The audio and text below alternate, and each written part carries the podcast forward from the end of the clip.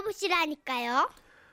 코시기 할매. 코가 큰가 봐, 할머니가. 경남 창원시 의창구에서 김종태 씨가 주셨어요. 30만 원 상품권과 선물 드릴게요. 제가 자동차 정비를 시작한 지도 어느덧 15년이 지나고 있는데요. 지금까지도 잊혀지지 않는 사건이 있습니다. 10여 년 전이었죠. 시골 정비소에서 일하던 저는 그날도 청소를 마치고 손님을 기다리고 있었습니다. 그리고 얼마 후 가게 안으로 첫 차가 입장을 했는데요.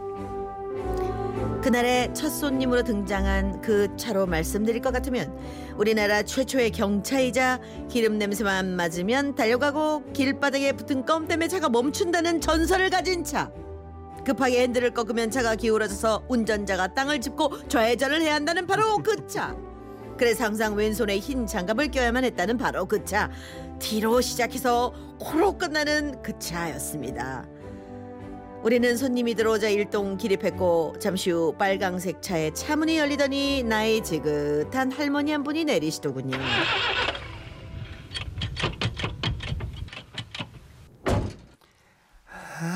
아이, 의사 선생님들 반갑구만.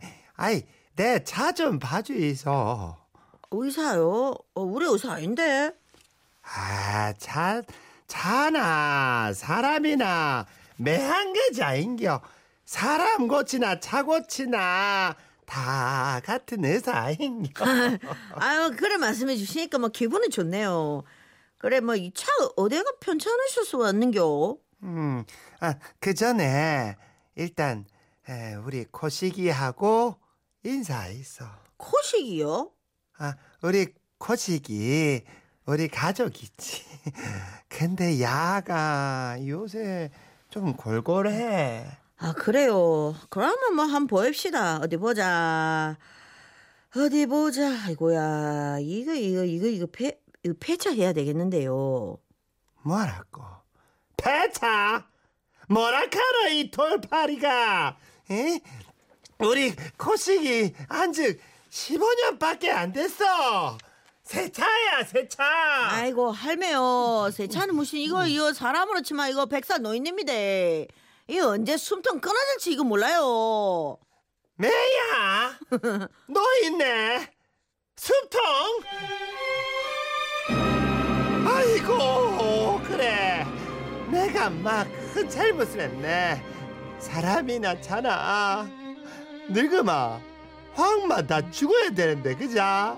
아이고, 동네 사람들요. 그래, 못 살겠대.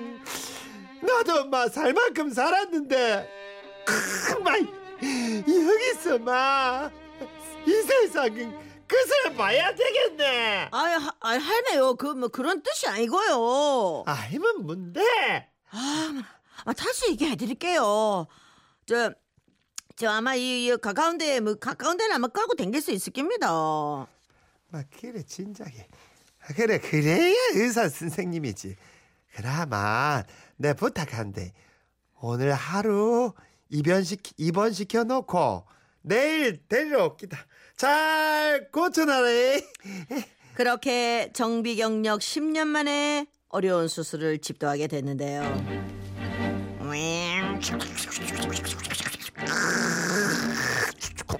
다음 오일 갈기 조스 드라이버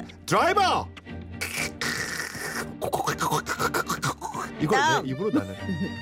다이어 공기압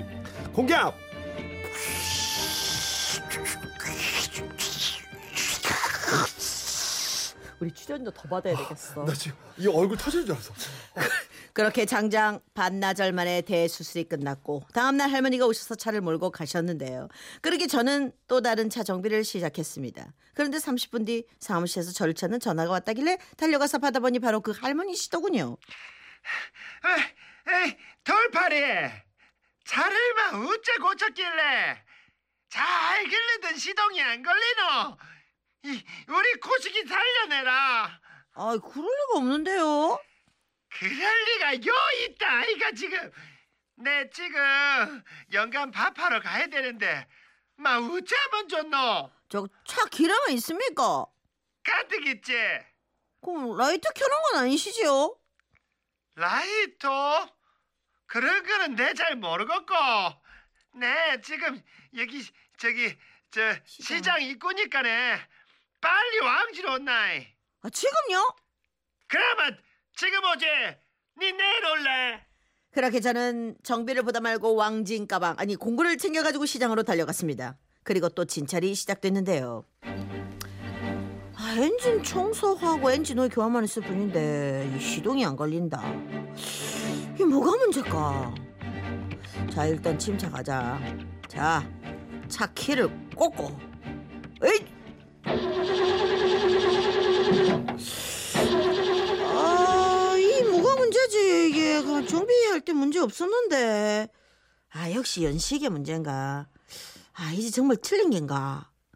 잘못했다간 정비 비용을 다시 돌려드릴 판이었습니다. 아무데도 문제가 없는데 시동이 걸리질 않자 저는 당황하기 시작했고, 마른 침을 삼키며 다시 차 안을 둘러보던 바로 그때였습니다. 할매요! 아, 찾았습니다. 찾았어요. 자, 다시 시동 한번 걸어보이소. 그래, 비키 봐라. 보자.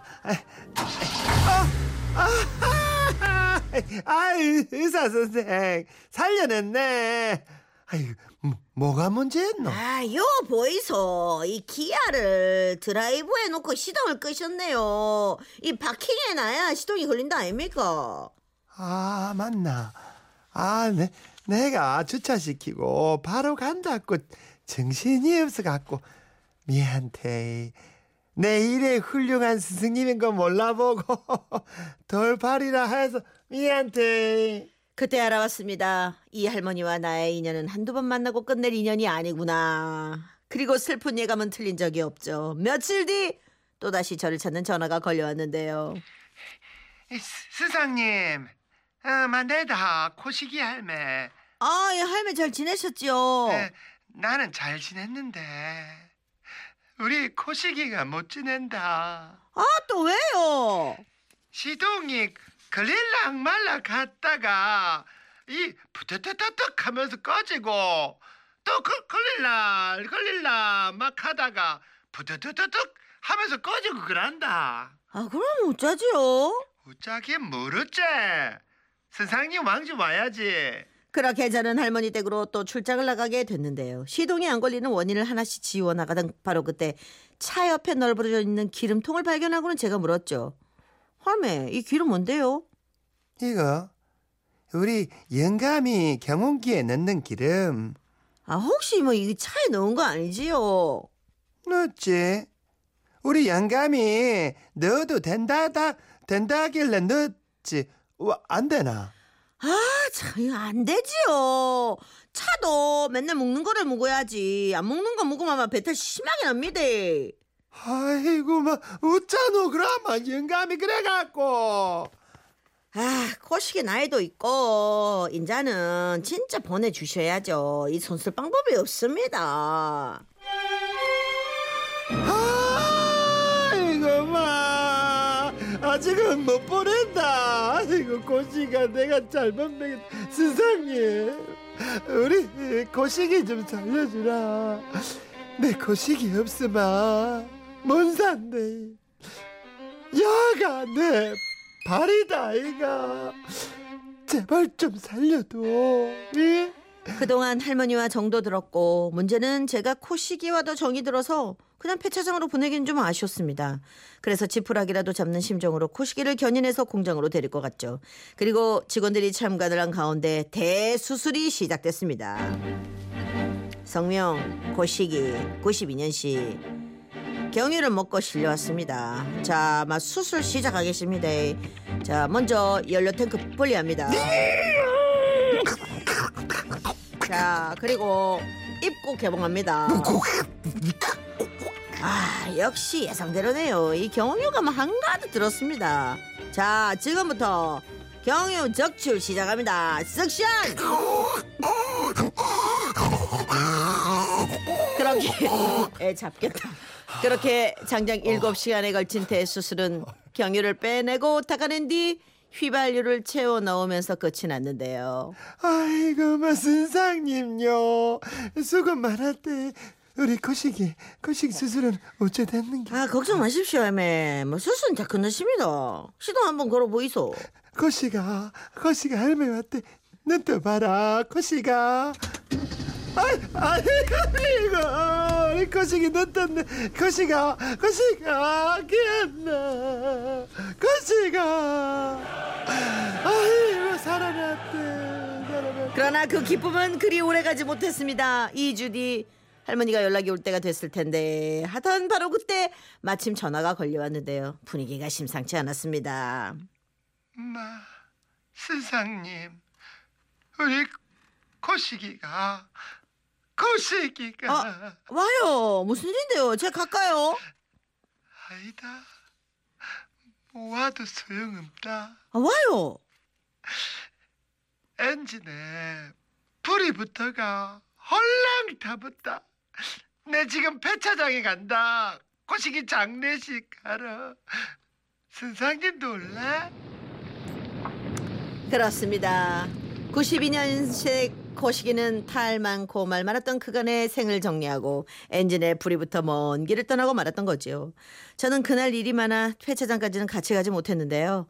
소문에 의하면 고식이 할머니가 대성통곡을 하는 바람에 폐차 작업이 몇 번씩 중지됐었다고 하더군요. 15년 정비공 인생에서 저는 고식이 주치의로 작업을 하면서 할머니께 참 많은 걸 배웠습니다. 그래서 지금도 차를 사람처럼 소중히 다루고 있는데요. 가끔, 아주 가끔 고식이 닮은 차를 볼 때면 그 할머님 생각이 나네요. 이야, 정비업계 장준혁이야. 네. 다시 한번 고쳐봐주세요. 2486. 네, 불타버렸어요. 아... 석션 한 번만 다시. 석션! 네. 네, 지금 내 입속에 손 놓고 이거 하는 거야. 소리를 그러니까. 잘 섞여내려고. 예, 이일서원님, 앰뷸런스 대기 시켜야 되는 거 아닙니까? 네. 차고 치다 송씨 실려가서 지금 네. 두통 올 거예요. 네. 지금. 네. 아, 목이 정말 칼칼하네요. 아, 진짜. 예. 야, 이게 근데 차도 사람처럼 네. 이렇게 말 걸어주고 고맙다 하면 사과가 덜 난다죠. 막 차라고 막. 그치. 모든 사물이 그런 것 같아요. 근데 김종태 씨가 정말 네. 본인 직업에 또 할머니를 만나면서 이런 생각을 또 하셨다는 게 김종태 씨도 참 대단한 분이다라는 맞아요, 생각이 또 드네요. 네, 김광석 씨의 2바퀴로 가는 자동차 딱 어울릴 것 같아요. 네.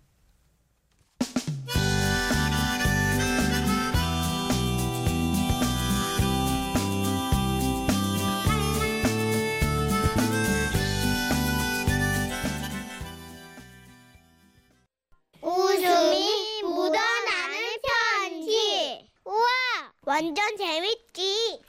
형부와 처제, 부산 친구 당감동에서 박선아 씨가 주셨어요. 30만 원 상품권과 선물 드릴게요. 토요일 오후 계란탁 파 송송한 라면을 내비뚜껑에 한 젓가락 딱 대각. 아우, 먹고 싶다. 차가운 신김치를 척 올려가지고 입으로 들이밀기 직전에 천국의 문이 딱 열리려는 순간. 여보세요. 네다네. 처제가 엄청 실이 좋아하는 형부. 지금 나는 형부가 엄청 실이 싫어질락 하는데. 나는 처제의 이런 유머 감각이 참 좋대. 됐고, 뭔 일로 전화했어요? 고맙단 말은 해야 될 것 같아가. 뭐가? 내 생일이라고. 처제가 사준 면도기 좋은 기라 그런지 턱선에서 밀리는 게 임마. 김연아 선수가 스케이트 타는 거 맹구로 보더라마. 면도기? 내 그거 산 적 없는데. 처제 귀찮을까 봐 내가 대신 샀으니까는. 내 전화 계좌번호 알지? 걸로 붙이면 된대. 이게 뭔 소리고. 형부 생일에 석 달이 남았다 이가. 그럼 뭐야 너. 면도기가 오늘 고장났는데. 우와, 뭐 일은 낡은 것 같은 형부가 다 했노. 뭐야. 여보세요. 아니, 이게 무슨 라면 먹기 직전 누가 방해하는 바람에 때를 놓쳐 라면이 우동되는 소리입니까 이게? 예? 아니, 젓가락을 쥔 채로 분노로 부들부들 떨고 있는데. 부자쇼. 처제야, 네 옛일을 생각하면 내한테 면도기가 아니라 제초기를 사줘도 모자라. 옛일을 생각하라. 너무 들어서 달코 다른 이 멘트는 형부가 저한테 원하는 게 있을 때마다 무기처럼 꺼내는 말인데요. 형부 말대로 옛일을 생각하자면 이렇습니다. 전 부모님이 40살에 낳은 늦둥이라 큰언니랑은 무려 18살이나 차이가 나는데요. 이러니 큰언니가 얼마나 엄마 같았겠습니까. 그런데 언니가 25, 제가 7살이 되던 해 키는 전봇대 마냥 크고 마르기는 종이장같이 말라갔고 쌍꺼풀이 누에고치 마냥 짙은 아저씨가 갑자기 나타나서는 아이고 기보 천재 앞으로 잘 지내보자 이러면서 친한 척을 하는 겁니다. 엄마 치마 폭에 숨어서는 누구냐고 물었더니요. 네가 언니랑 살 아저씨다. 그럼 언니 이제 우리랑 안 사나? 하모 시집가면 저 아저씨랑 살아야지. 시집이 뭔데? 나는 시집이 싫대. 저 아저씨 가르쳐라. 온 거실을 굴러다니며 떼를 쓰고 있는데 제가 시위한 대로 형부가 진짜 나가버린 겁니다. 그리고 10분 후. 봐라 막내 처제 이게 뭔지 아나? 이건 과자 종합 선물 세트? 뭐 들어있는지 함 열어볼까? 눈깔 사탕이랑 초콜릿이랑 내가 좋아하는 거 다 있다. 아 맞나?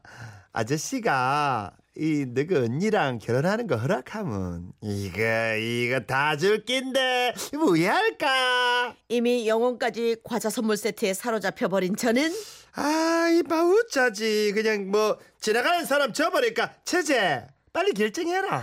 안녕해 언니랑 내 결혼해라. 홀라당 언니를 내줘버렸고요. 언니와 형부는 결혼 준비에 들어가게 됐더랬죠. 그리고 혼수 냄비를 사러 가던 날 저는 언니 형부와 동행을 하게 됐는데요. 그만 제 눈에 언니 손을 슬쩍 잡는 형부의 손이 정확하게 딱 걸리고 만 겁니다. 손 잡지 마라. 우리 언니 손 잡지 마. 뭐 처제 와이카노 결혼 허락했다 아이가. 결혼은 해도 되는데 손은 잡으면 안 된다. 뭐고? 형부는 쓱 한번 웃더니 저를 근처 수포로 데려가서는요. 아 처제 여서 제일로 비싼 아이스크림 한번 골라봐라. 참말이대. 하모 두말하나. 넉넉치 않은 집안 사정에 평소 비싼 간식은 꿈도 못 꿨지만 식탐왕이었던 제가 처음으로 콘 아이스크림을 손에 들었으니 성화 봉송 주자가 성화를 들듯 아이스크림 콘을 들고 온 가게를 조아라 뛰어다녔고요. 이제 형부가 언니 손 잡아도 되나? 잡아라. 대신에 왼손만 잡아야 된다. 오른손 내 거니까. 어야 왼손만 잡을게. 그렇게 각종 먹을거리로 저를 꼬셔가며 형부는 드디어 결혼식까지 치르게 됐는데요. 생각지도 못했던 지뢰가 또 터진 겁니다. 엄마 나도 간다. 나도 신혼여행 갈 끼다. 니는 신혼여행이 뭔지를 알고 따라간다는 기야. 안다. 나도 그 정도는 다 안다. 언니랑 형부랑 내 빼고 놀러가는 거 아이가. 간다 나도.